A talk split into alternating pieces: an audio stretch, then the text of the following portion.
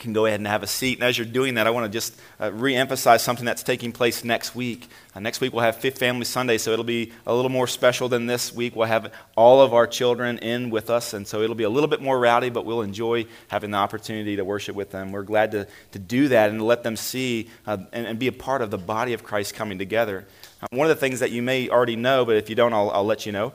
In our children's department, in Hubtown Kids, we're actually having our kids go through the Jesus Storybook Bible.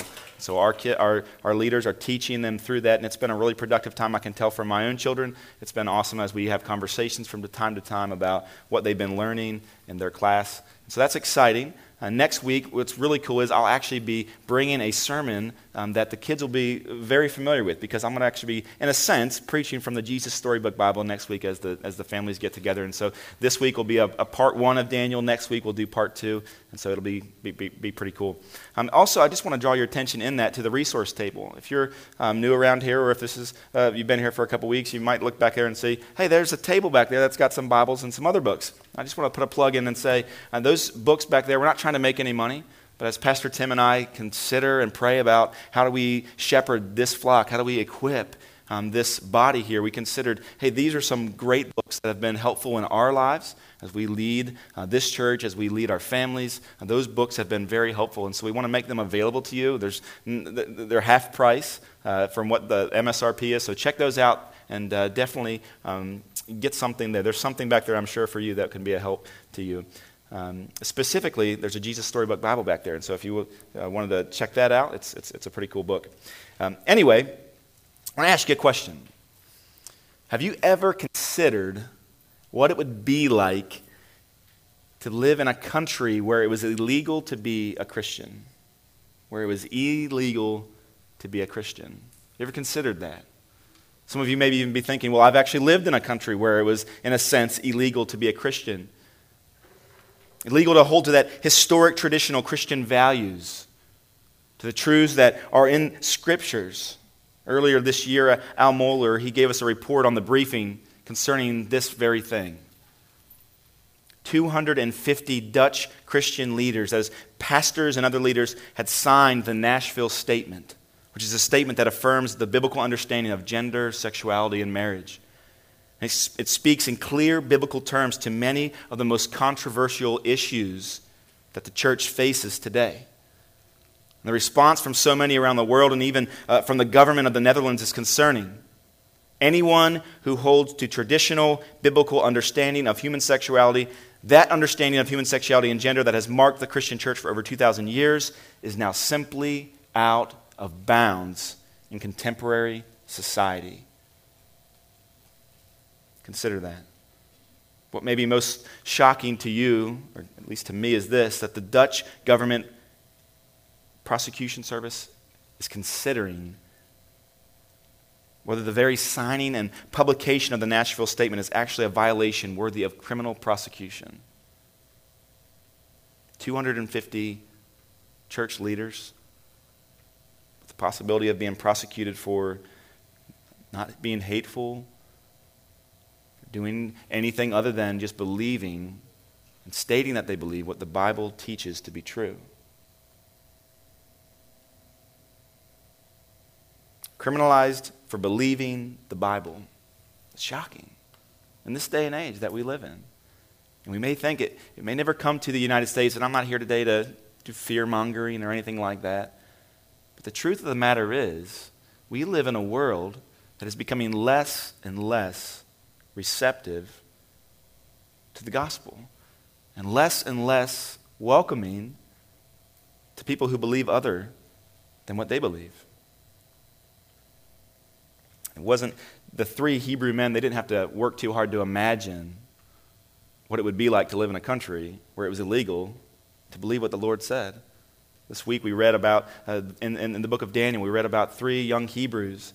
And they were living in Babylon. They had Jerusalem had been destroyed, sacked, and all of them, thousands had been killed. And those who had survived were actually taken into exile, into captivity, dispersed all throughout the nation of Babylon, all around the known world. And three of those guys, Hananiah, Mishael, and Azariah, they found themselves in a caravan walking towards Babylon. They were given new names, Shadrach, Meshach, and Abednego. You probably know those names a little bit better. They were also given new roles in Babylon as well. Not long after they had been there, God began to work just miraculously in their lives and had given them favor. And they're in a foreign nation with new names and new jobs. The story picks up. So if you got your Bible, turn with me to Daniel chapter 3. At the beginning of Daniel chapter 3, King Nebuchadnezzar had built a giant statue made of gold, 90 feet tall, 9 feet wide, and he placed it in the plains of Dura. As a matter of fact, still today, there's a rectangular mound there that's built, that's still seen in the center of that plain. Likely, it's the very base of this statue that King Nebuchadnezzar had built. He called for all the rulers and all the leaders throughout all of the kingdom. They were called to that very valley with specific instructions and commands for them to not only fall down before the image when the music began to play, but also to worship it. So it wasn't just a posture. It was also a matter of the heart that King Nebuchadnezzar was demanding. It's, no doubt it's a political and religious move as he seeks to unite and unify the nation of Babylon. He's taking advantage of religion and he's forcing them to worship. Here's Shadrach, Meshach, and Abednego. They're faced with a pretty interesting situation where they follow the king's command and defend their lives, their blessings, their families, their positions, and then ask God for forgiveness, or would they obey his word to never worship or to never have any other god or idol before them. Well, Daniel chapter 3, there at the end, toward the middle anyway, it tells us that they chose the latter. I'm happy to hear that this morning. But as a result, they were brought before the king, and even though he was very angry with them, old Nebi gave him a chance. He gave him one more shot. I heard this is what happened, let's give it one more shot. He says, but if you don't worship, you'll be cast immediately into the burning fiery furnace. He says, who's the God? Who's the God that can rescue you and deliver you out of my hands? So that's a little bit of the background. I'm going to jump with you into the text. And so if you've got your Bibles, if you can turn there to Daniel chapter 3, and we'll read 8 to 18. If you don't, it's going to be available on the screen for you this morning. The Bible says in verse number 8, therefore at that time certain Chaldeans came forward and maliciously accused the Jews. They declared to King Nebuchadnezzar, O king, live forever. You, O king, have made a decree. And every man who hears the sound of the horn, the pipe, the lyre, the trigon, the harp, the bagpipe, and every kind of music shall fall down and worship the golden image. And whoever does not fall down and worship shall be cast into a fiery burning furnace. There are certain Jews whom you have appointed over the affairs of the province of Babylon, Shadrach, Meshach, and Abednego. These men, O king, they pay you no attention. They do not serve your gods or worship the golden image that you have set up. And then Nebuchadnezzar, in furious rage, commanded that Shadrach, Meshach, and Abednego be brought. So they brought these men before the king. And Nebuchadnezzar answered and said to them, is it true, O Shadrach, Meshach, and Abednego, that you have not served my gods or worshiped the golden image that I have set up? And now if you are ready, when you hear the sound of the horn, the pipe, the lyre, the trigon, the harp, the bagpipe, and every kind of music, to fall down and worship the image that I have made, well and good. But if you do not worship, you shall be cast into a burning, fiery furnace. And who is the God who will deliver you out of my hands? Shadrach, Meshach, and Abednego answered and said to the king, O Nebuchadnezzar, we have no need to answer you in this matter. If this be so, our God whom we serve is able to deliver us from the burning fiery furnace, and he will deliver us out of your hands, O king. But if not, be it known to you, O king, that we will not serve your gods or worship the golden image that you have set up. May God bless the reading of his word. Would you pray with me this morning?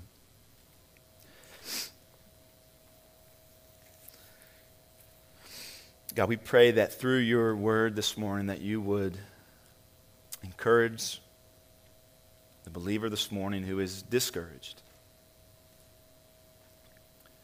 God, to the man or woman this morning who is prideful, Father, would you bring them low? God, to the broken, would you heal them?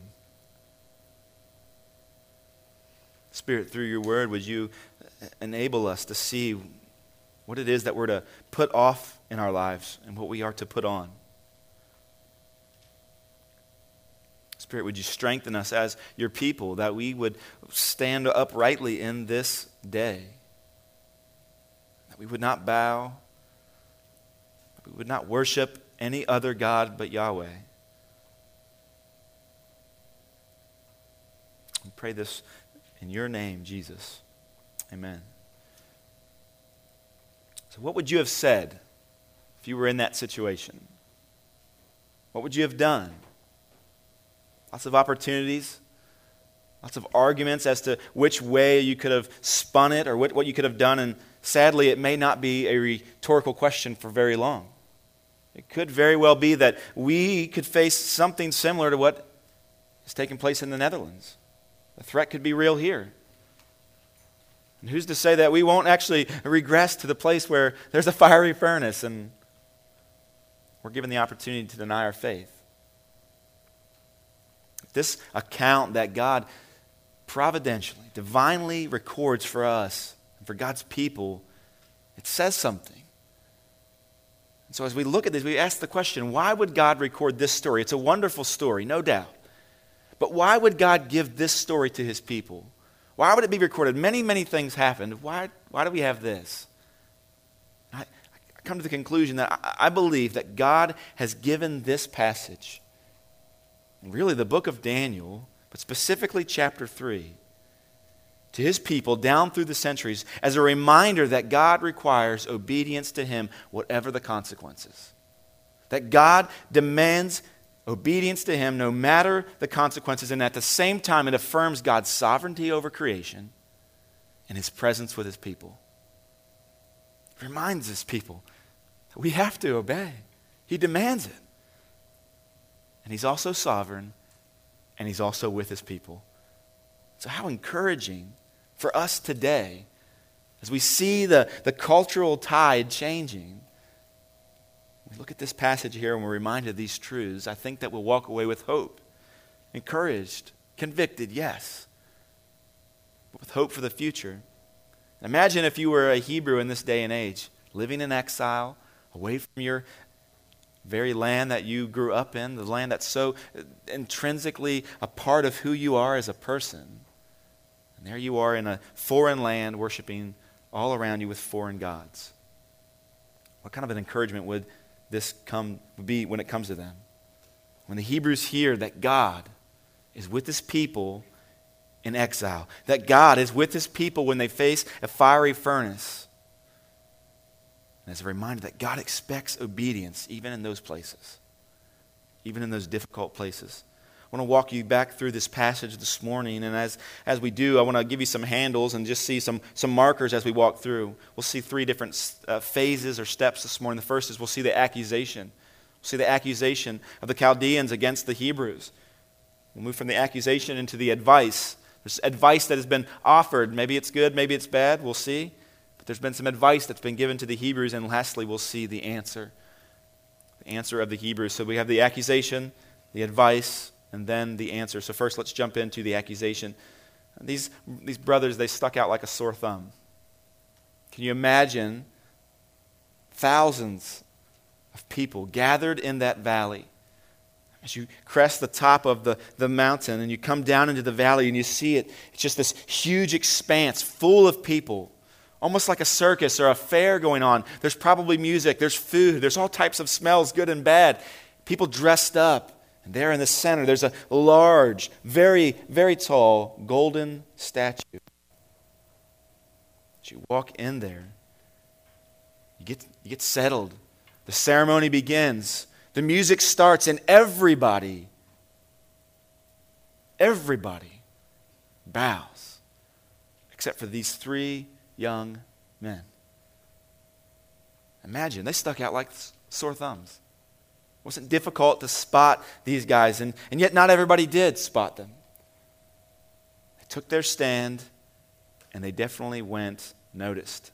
Daniel 1 tells us that God gave these guys learning and skill in all wisdom and literature, and Daniel had understanding in all visions and dreams. That naturally gave these guys an edge in this climate, in that political scene. And then in chapter 2, the three, Shadrach, Meshach, and Abednego, along with Daniel, are promoted to high status. Foreigners. They're in Babylon. Promoted. And as things go, jealousy becomes an issue. Hatred, jealousy, racism, all of these things combined, it's a perfect storm. And so as they take a stand, when everybody kneels, they become a target. No doubt that will be the testimony of many of us. As we stand for what is right, we do our best to walk in the precepts of the Lord and to please Him. No doubt we'll stand out as well. Persecution will come our way. It did for these guys. Not everybody noticed, but some did. And the ones who hated them, they're the ones that spoke up.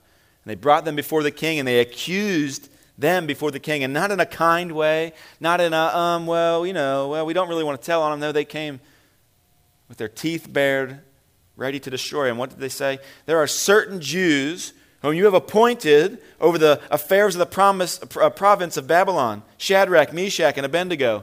These men, O king, they pay you no attention.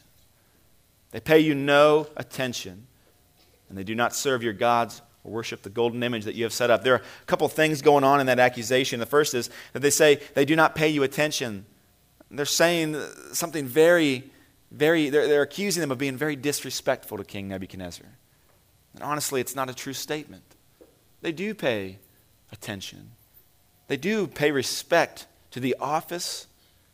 They do their jobs well. We have no reason to believe that they don't. They are lighting a candle, so to speak, for the Lord. Upstanding citizens. And that part was not true. But there was a part that was true. A part of that accusation. It was the second and third part. No, they did not worship the pagan idols, including the new one. They had defied the law of the land thereby. These Hebrews, they refused it. They must have known they'd been discovered, and yet they obeyed God rather than man.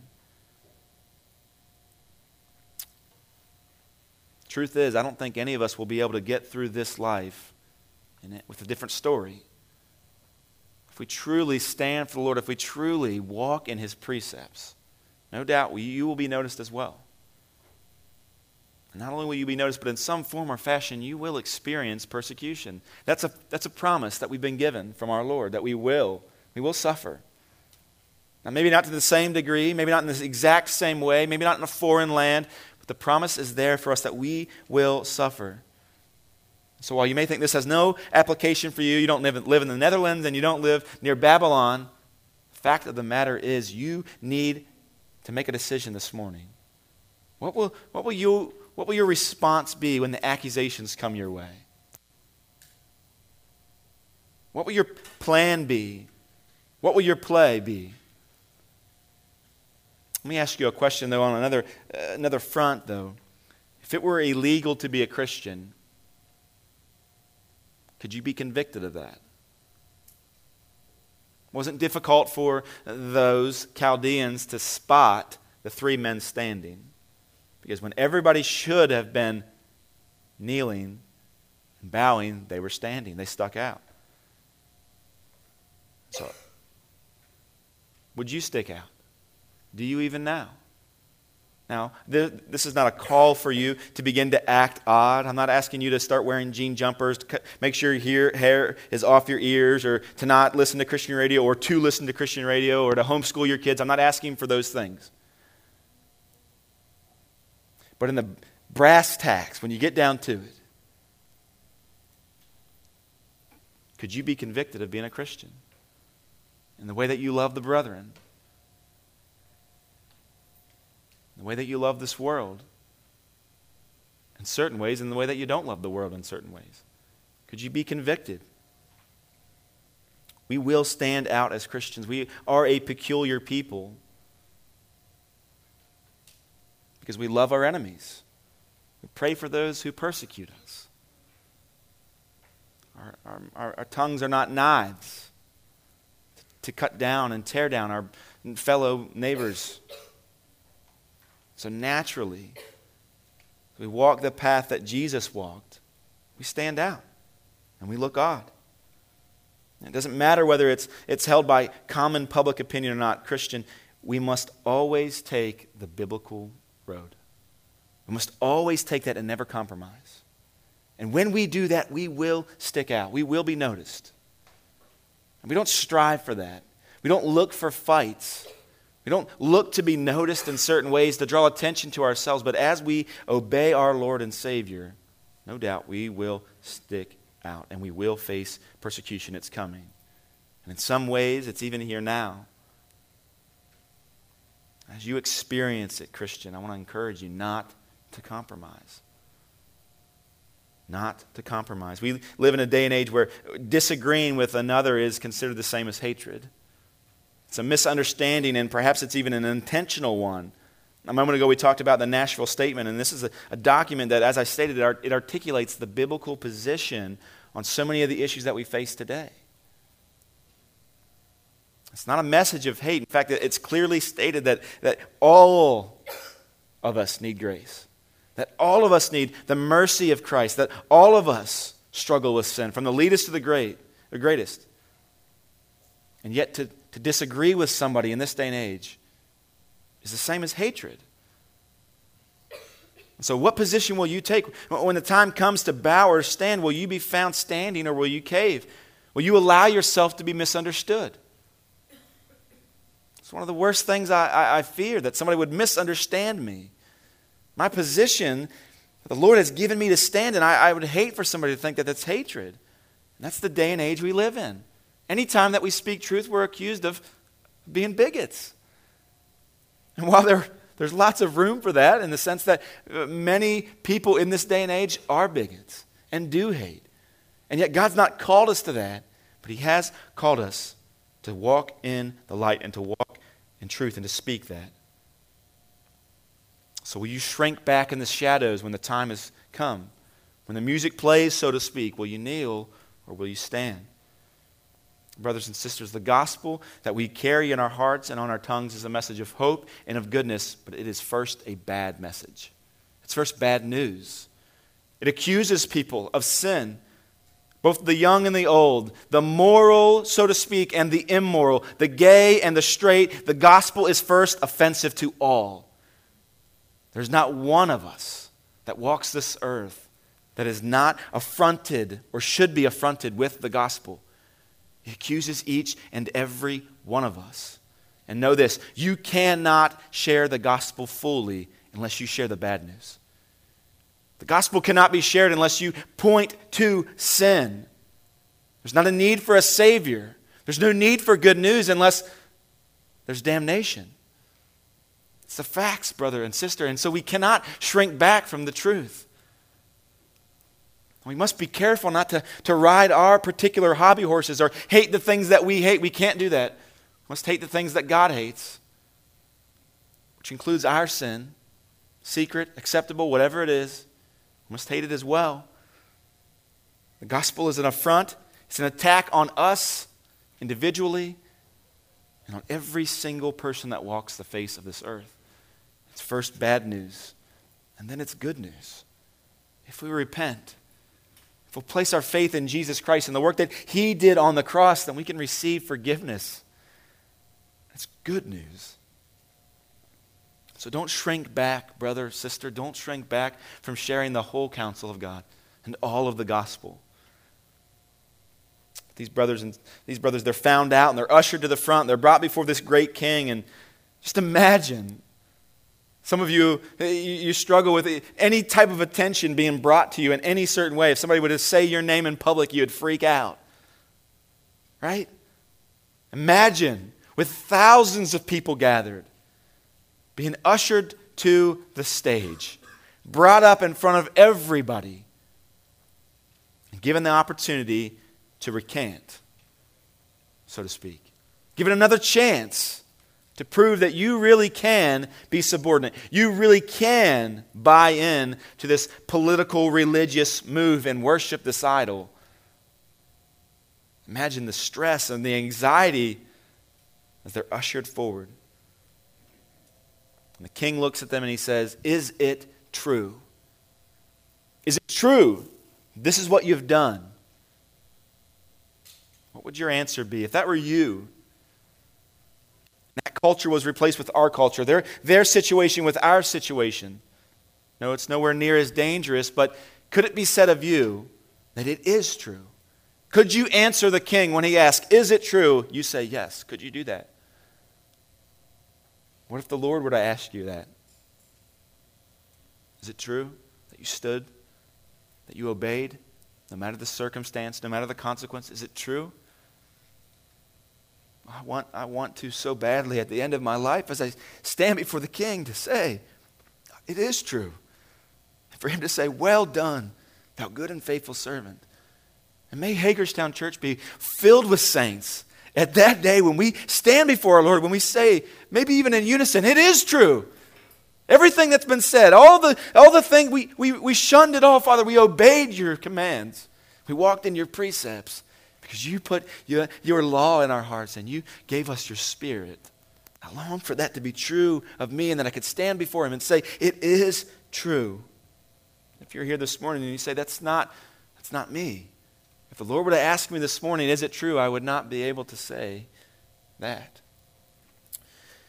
Charles Spurgeon had a quote, and I want to give it to you this morning. It's out of one of his sermons.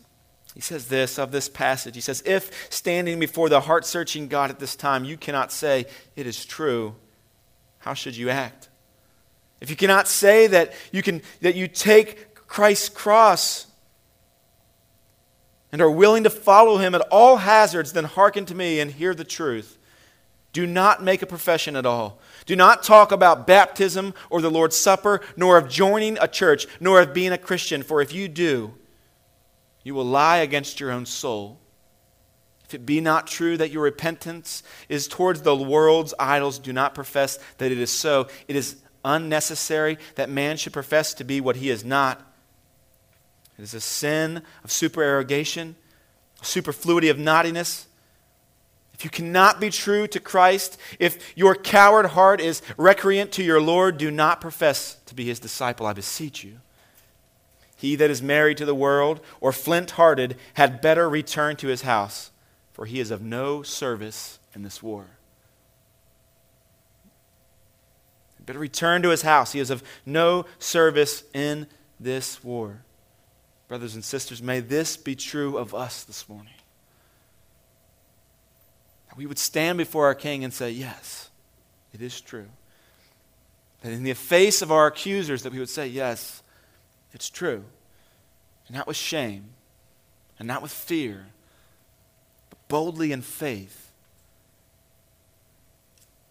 Verse 14, "Is it true, O Shadrach and Meshach and Abednego, that you do not serve my gods or worship the golden image that I have set up? Now, if you are ready, when you hear the sound of the horn, the pipe, the lyre, the trigon, the harp, the bagpipe, and every kind of music, to fall down and worship the image that I have made, well and good. But if you do not worship, you shall immediately be cast into a burning, fiery furnace. And who is the God who will deliver you out of my hands?" They were accused, were brought before the king, and now the king offers them advice. Bow, fear me, worship, cave, follow suit. Everybody's doing it.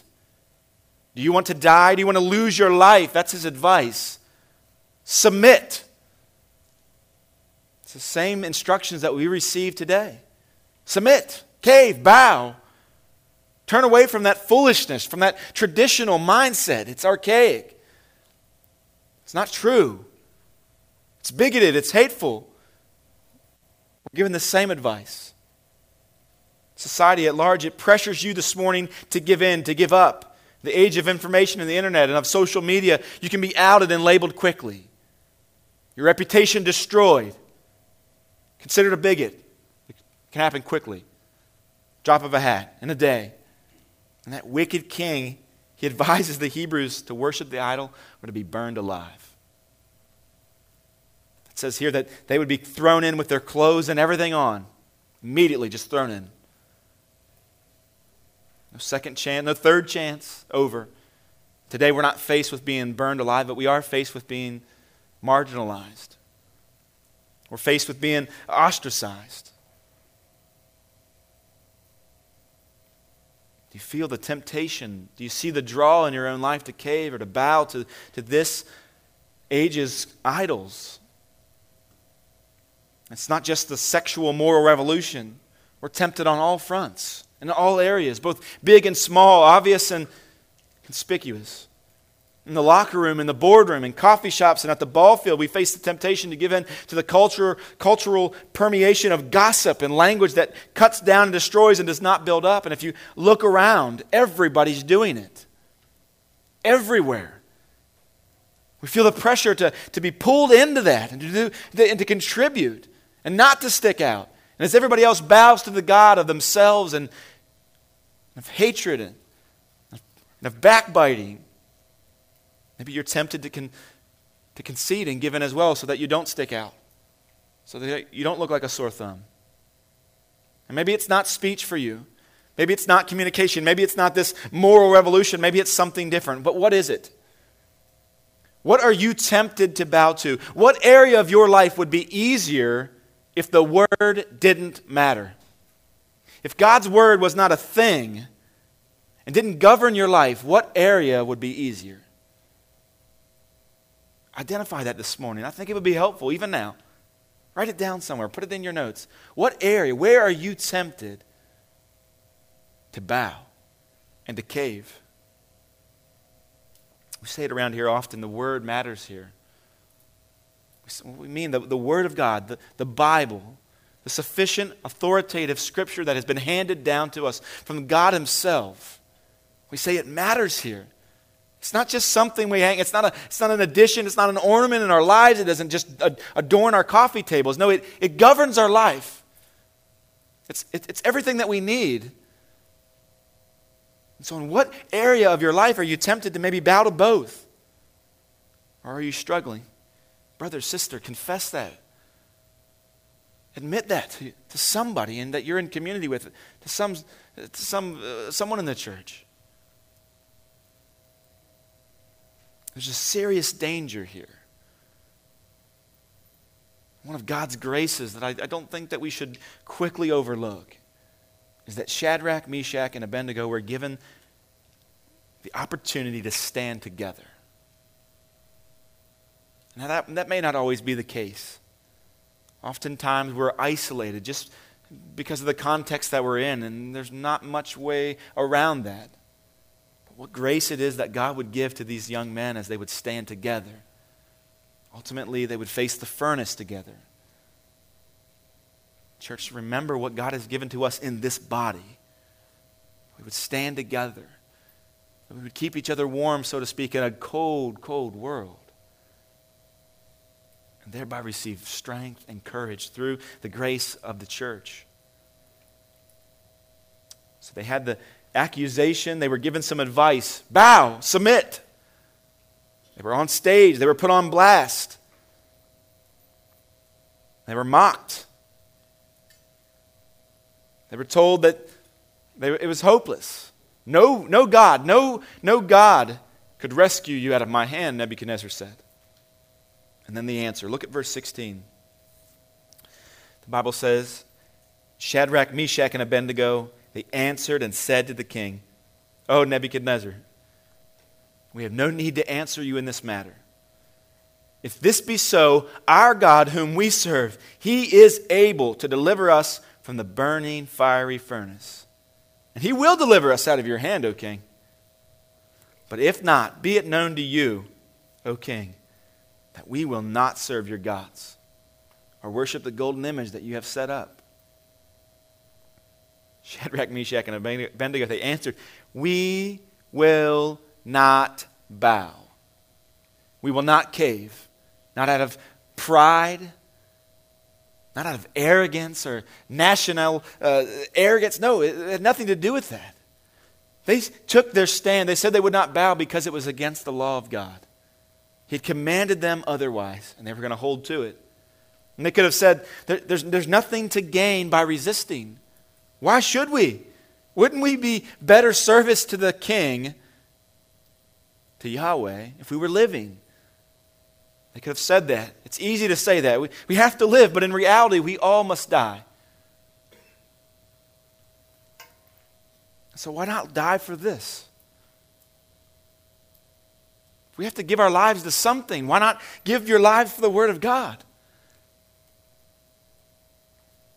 They didn't use that excuse. They could have said, we're not in Jerusalem anymore. Who cares? It doesn't even matter. We're in Rome. Do as the Romans do. What happens in Babylon stays in Babylon. They could have said that. They could have taken that route, but they didn't. Because they know that God is not limited by some man-made jurisdiction. But that God is sovereign over all. They found their conviction and they found their confidence in the fact that God is sovereign over everything. And they can never escape his rule. They could have said, we'll lose our jobs. We'll lose our standard of living. Life won't be like it has been. How could I raise my kids in this? What about them? They didn't say that anyway. They could have said, we could just hide. Nobody would even notice. They didn't take that route either. They could have said, we're not being called to renounce God. We're not being called to say anything about Yahweh. They could have compartmentalized their worship. They could have said, we're not bowing down to the idol, but we're actually just bowing down in respect for the king. And when the music starts, we're just reminiscing or thinking. And we went somewhere else in our minds. Excuses like that, they're common. Yet they couldn't do it. They couldn't bend. Their hearts wouldn't allow them. In our day, many do love Jesus and they think highly of him, but they also have these other things that they bow down and worship to. And God says he will not have that. He won't take a divided heart. That's not worship. It's false. It's fake. It's not true. If any man loves the world, the love of the Father is not in him. Don't love the world. We can't. We can't serve two masters. The commands are clear. They had the opportunity to say, it's only once. It's not for very long. They only want us to do this for 10 minutes or so. It's just for the king. Stupid to throw our lives away and all of our potential just for this one moment. God will understand. And yet they recognized that 10 minutes could change the course of eternity. They wouldn't give in. It wasn't in their hearts. They might have said, this is more than can be expected of us. God will understand just this once. It's more than we can bear. While it's true that God does understand our struggle and our temptations in this life, he does not make an allowance for it. He'll never wink at sin. He'll never overlook it. We need to not look farther than the cross to see that he does not shirk off the seriousness of sin. These young boys were careful to say, or not careful to say, that we're not going to bow down. There's nothing that you could say. There's nothing that you could change our minds. We're not going to compromise. Whatever the consequences are, we'll take them. And they knew something, I believe, that we need to be reminded of on a regular basis. If you're taking notes, I'll share these with you quickly. The first is this, that God guides us by principle rather than by practical. That God guides us by principle rather than the practical. It's not to say there's no room for practical, for being pragmatic in some areas of our lives. But the fact of the matter is God had clearly given them instructions, and they were to be guided by this principle. So there's truth in this world that transcends our experience. There's truth in this world that transcends our preferences, and it's greater than our whims and our shifting desires. The word matters here. It doesn't matter. God doesn't make an exception for you because of your particular situation. He expects us to operate and to by the principles and not by what's practical for us. I love this. Imagine as they're walking to the front, as they're walking to that very place, maybe even to the fiery furnace, as they're being walked there, they're given that opportunity. Imagine them talking amongst themselves. I'll tell you what they're not saying. They're not saying, okay, all right, guys, if he offers this, then we'll say this. We'll go ahead and not, we won't bow. But if he says this, if he doesn't offer us a pardon in some way, but if he demands our lives, then we'll go ahead and go, we'll say we'll recant. And we won't worship, or we will, if this, and having some kind of a signal, stamp your foot 3 times, clear your throat, whatever. No, when they came to the stage, they knew what their answer was. They weren't going to game plan. Why? Because it didn't matter what Nebuchadnezzar said. It didn't matter what the torture would look like, whether the death would be quick or slow. It didn't matter. They had determined in their hearts together that they would not bow, that they would be guided by the principle. And so often, I think Christians are guided by the so that idea more than the because of. Let me flesh that out. Oftentimes, we make decisions in our lives and we say, I'm going to do this so that this will happen. I don't know about you, but I thought, I'm going to go to a Christian college so that I can meet a Christian wife, right? Not that there's a principle on what school you go to necessarily that God has handed down, but I wanted to manipulate the circumstances that I would find myself in and say, I'll do this so that this will happen. Oftentimes we're guilty of that as Christians. I'll read my Bible so that this will happen. I'll go to church so that this will happen. And you might think that there's no harm in that, but the flip side becomes dangerous. You see, the reasoning, if the reasoning is what the outcome will be so that this will happen, if that's what you're focused on, and not on the principle that God gives us, and you began to steer in a manipulating way. And the principle is then set to the side. The only reason you were doing that good deed is because this was going to happen. And when that carrot is removed, and now it's shifted over here, now you do the opposite. Because you're pragmatic. You're practical. You're manipulating. God calls Christians to operate under the because of. We do this because God told us to. We don't do that because God told us not to do that.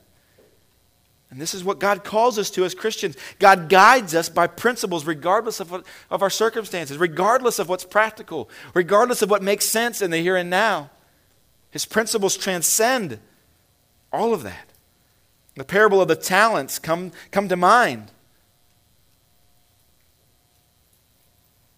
These people are given this money to invest. And what do? Some invest and some don't.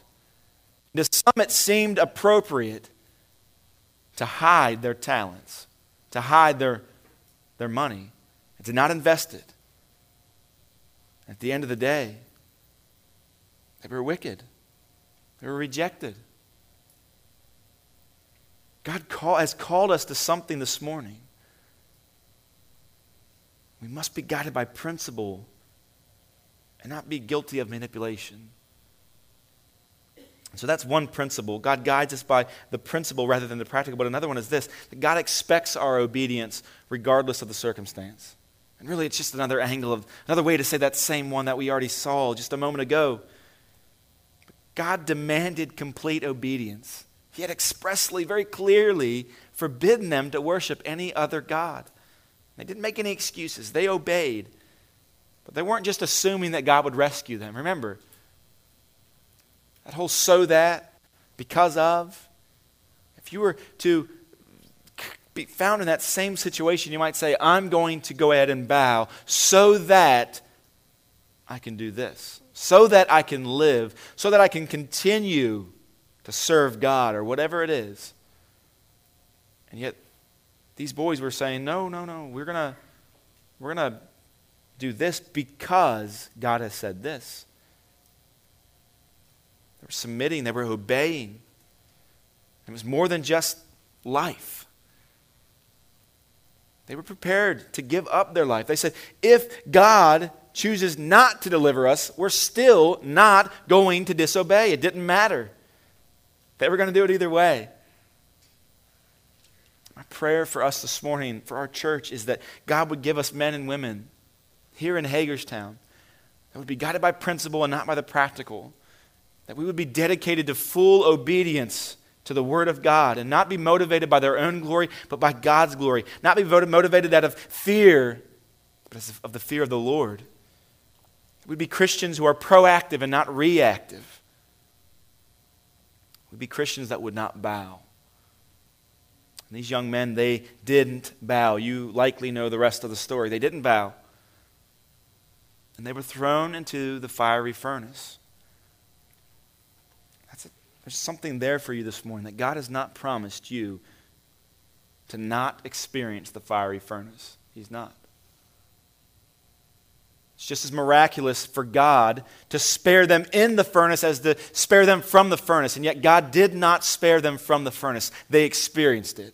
They walked through pain. They walked through suffering. And I'm not saying they were burned up, but it's a picture for us this morning that God is not promising to spare us from pain, or to spare us from the effects of us standing when all around bow. There's a danger here, just like in the story of Jonah, that we can become distracted by the miracle that takes place and that we misapply the emphasis. The point is that it's not that God will spare you. You'll never have pain and suffering. It's not about persecution being shielded from you by God and that you won't experience loss. That's not the point. The point is this, and it has been throughout all of history, that God is with his people. That God is with his people. We're not promised safety. We're not promised to avoid danger. We are, in fact, promised to experience danger. But through it all, Jesus is with his people. This is a great place to land the plane. This is a beautiful part. Look at verse 21. We didn't read it yet. Verse 21 says this: Then these men were bound in their cloaks, their tunics, and their hats, and other garments, and they were thrown into the fiery furnace because the king's order was urgent, and the furnace overheated. The flame of the fire killed those men who took up Shadrach, Meshach, and Abednego. And these three men, Shadrach, Meshach, and Abednego, fell bound into the fiery furnace. When King Nebuchadnezzar was astonished and he rose up in haste, he declared to his counselors, "Did we not cast in three men bound into the fire?" And they answered and they said to the king, "True, O king." And he answered and said, "But I see four men unbound walking in the midst of the fire, and they are not hurt. And the appearance of the fourth is like the son of the gods." What a beautiful picture here. They're not wounded at all. They're not hurt. You see, they weren't rescued from the fiery furnace. They were in the furnace. And yet in the furnace, they were delivered. And so what they said was true. What they said of Yahweh was true. It came to pass. They were delivered. God did deliver them. And what a beautiful thing here. The fourth, who is it? It's like the son of the gods. Daniel 2, verse 11, it gives us a clue to who this is. And this is a beautiful picture. It's awesome that Daniel chapter 2, verse 11 is included. The statement is made: "The thing that the king asks is difficult regarding interpreting the dreams. No one can show it to the king except the gods, whose dwelling is not with flesh." The unbelieving pagan Babylonians said, the dwelling of the gods is not with flesh. And yet in the very next chapter, there they are walking about. There's not three in the furnace, there's four. Is this not Christ? Is this not Emmanuel come down with his people? And that promise has been given. As I think about this fact here, that the dwelling of the gods is not with flesh, my mind thinks with gifts sometimes. I don't know if you're like that, but my mind does. And when I read that this week, I just imagined Trump leaning into the microphone saying, "Wrong." No, it is. God would send his own son. The prophecy we read this morning, Isaiah 43, 1 through 3 in the scripture reading. But now, thus says the Lord, he who created you, O Jacob, he who formed you, O Israel, fear not, for I have redeemed you. I have called you by name. You are mine. When you pass through the waters, I will be with you. And through the rivers, they shall not overwhelm you. And when you walk through the fire, you shall not be burned, and the flame shall not consume you. For I am the Lord your God, the Holy One of Israel, your Savior. So church, this morning, in our exile, when we face our furnace, in our sexual moral revolution as culture is permeating, and our temptation as individuals, know this, that he is with us. We have no need to fear. When we pass through the waters, he is with us. And when we go through the fire, we won't be consumed. Nebuchadnezzar, he's called to everyone there to that valley for this great unveiling. He thinks that everyone's going to see how great of a man that he is, how great of a God even that he is. I believe that that very statue is a representation of Nebuchadnezzar. There's no God mentioned specifically. I think it's him. He's the God. As he calls everybody to that valley to worship this false God, him, for them to see his glory, to hear his music, to see his statue in his valley. And what happens? The show is stolen by the fourth man in the furnace, who spares the lives of these young men who obey him and delivers them out of the furnace. I want to leave you with one final thought as we close. We experience the presence of God during our suffering and during our persecution at a heightened level. I want you to imagine this. Had these young Hebrews not obeyed, had they not stood when everybody else was bowing, they would not have experienced the presence of the pre-incarnate Christ there in that furnace. Think about that. And there's so many different ways that we could go, and I don't want to get into the weeds theologically here, but the truth is this, that when we experience persecution and when we experience suffering, we have a unique opportunity to experience the very presence of God in a way that others cannot. The Bible says that he is near to the brokenhearted and that he saves the crushed in spirit. So church, as you are faced with the opportunity to either bow or to stay standing, I want to encourage you not to forget that God is sovereign. That our God, whom we serve, is sovereign. And he can deliver us. And he will ultimately deliver us. But if he doesn't deliver you from the furnace, if he doesn't deliver you from whatever persecution you face, stay standing. Don't kneel, because God requires obedience of us, whatever the consequences.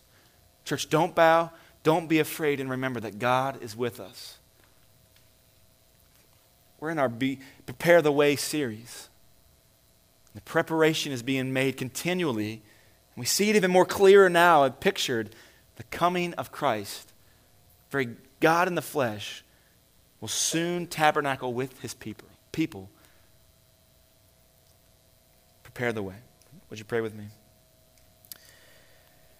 God, we come to you this morning just reminded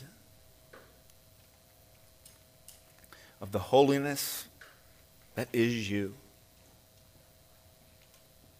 the holiness of your being, holy and perfect in justice, not overlooking sin, demanding obedience, demanding righteousness. We come before you and we knowing that we only have righteousness that comes from you. Father, if there's somebody here this morning that cannot say, that does not have that righteousness of Christ, they fall before you this morning, confess their sin and repent, trusting Jesus' work on the cross.